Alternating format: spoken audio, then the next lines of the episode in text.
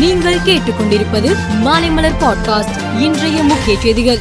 நாகை மீனவர்களை தாக்கி மீன் மற்றும் வலைகளை கொள்ளையடித்து சென்ற இலங்கை கடற்கொள்ளையத்தில் ஏழு பேர் மீது வழக்கு பதிவு செய்து வேதாரண்யம் கடலோர காவல் குழுமம் துணை போலீஸ் சூப்பரன் சுந்தர் போலீஸ் சூப்பரன் ஜோதி ராமலிங்கம் ஆகியோர் விசாரணை நடத்தி வருகின்றனர் தேசிய அளவில் சிறந்த சுற்றுலா கிராமமாக உலாடா தேர்வு செய்யப்பட்டு உள்ளது. இதற்கு வருகிற இருபத்தி ஏழாம் தேதி டெல்லியில் நடைபெறும் விழாவில் மத்திய அரசு விருது வழங்குகிறது.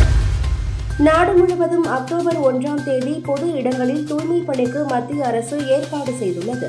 பொதுமக்கள் பங்கேற்க அழைப்பு விடுத்துள்ளது.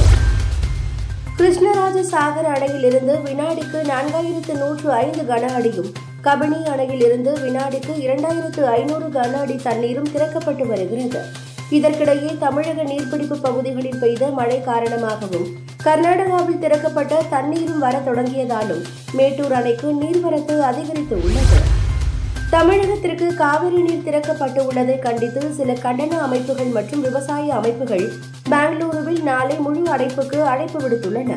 அதன்படி நாளை இருபத்தி ஆறாம் தேதி காலை ஆறு மணி முதல் மாலை ஆறு மணி வரை தலைநகர் பெங்களூருவில் முழு அடைப்பு நடைபெற உள்ளது. இந்த போராட்டத்திற்கு பாரதிய ஜனதா மதசார்பற்ற ஜனதா தளம் உள்ளிட்ட எதிர்க்கட்சிகள் ஆதரவு தெரிவித்து உள்ளன போராட்டத்தையொட்டி பெங்களூருவில் நாளை ஆட்டோக்கள் லாரிகள் அரசு பேருந்துகள் தனியார் பேருந்துகள் இயக்கப்படாது. அமெரிக்காவில் ஜோ பைடன் தலைமையிலான ஆட்சி குறித்த கருத்து கணிப்பு நடத்தப்பட்டது.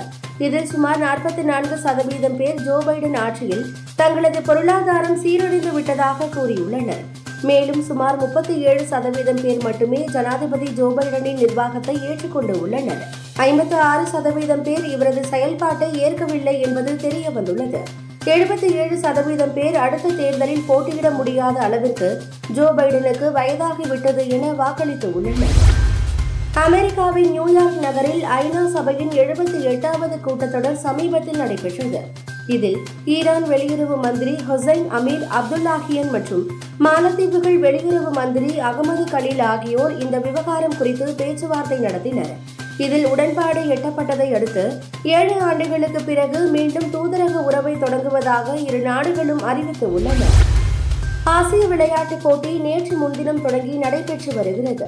இன்று நடைபெற்ற துப்பாக்கி சுடுதல் பிரிவில் ஆண்கள் பத்து மீட்டர் ஏர் ரைஃபிள் பிரிவில் இந்திய ஆண்கள் அணி சார்பில் திவ்யான் சிங் பன்வார் ருத்ராஜ் பாட்டீல் பிரதாப் சிங் தோமர் ஆகியோர் ஆயிரத்து எண்ணூற்று தொன்னூற்று மூன்று புள்ளி ஏழு புள்ளிகள் பெற்று தங்கம் வென்று அசத்தினர். கொரியா வெள்ளி பதக்கமும் சீனா வெண்கல பதக்கமும் வென்றது.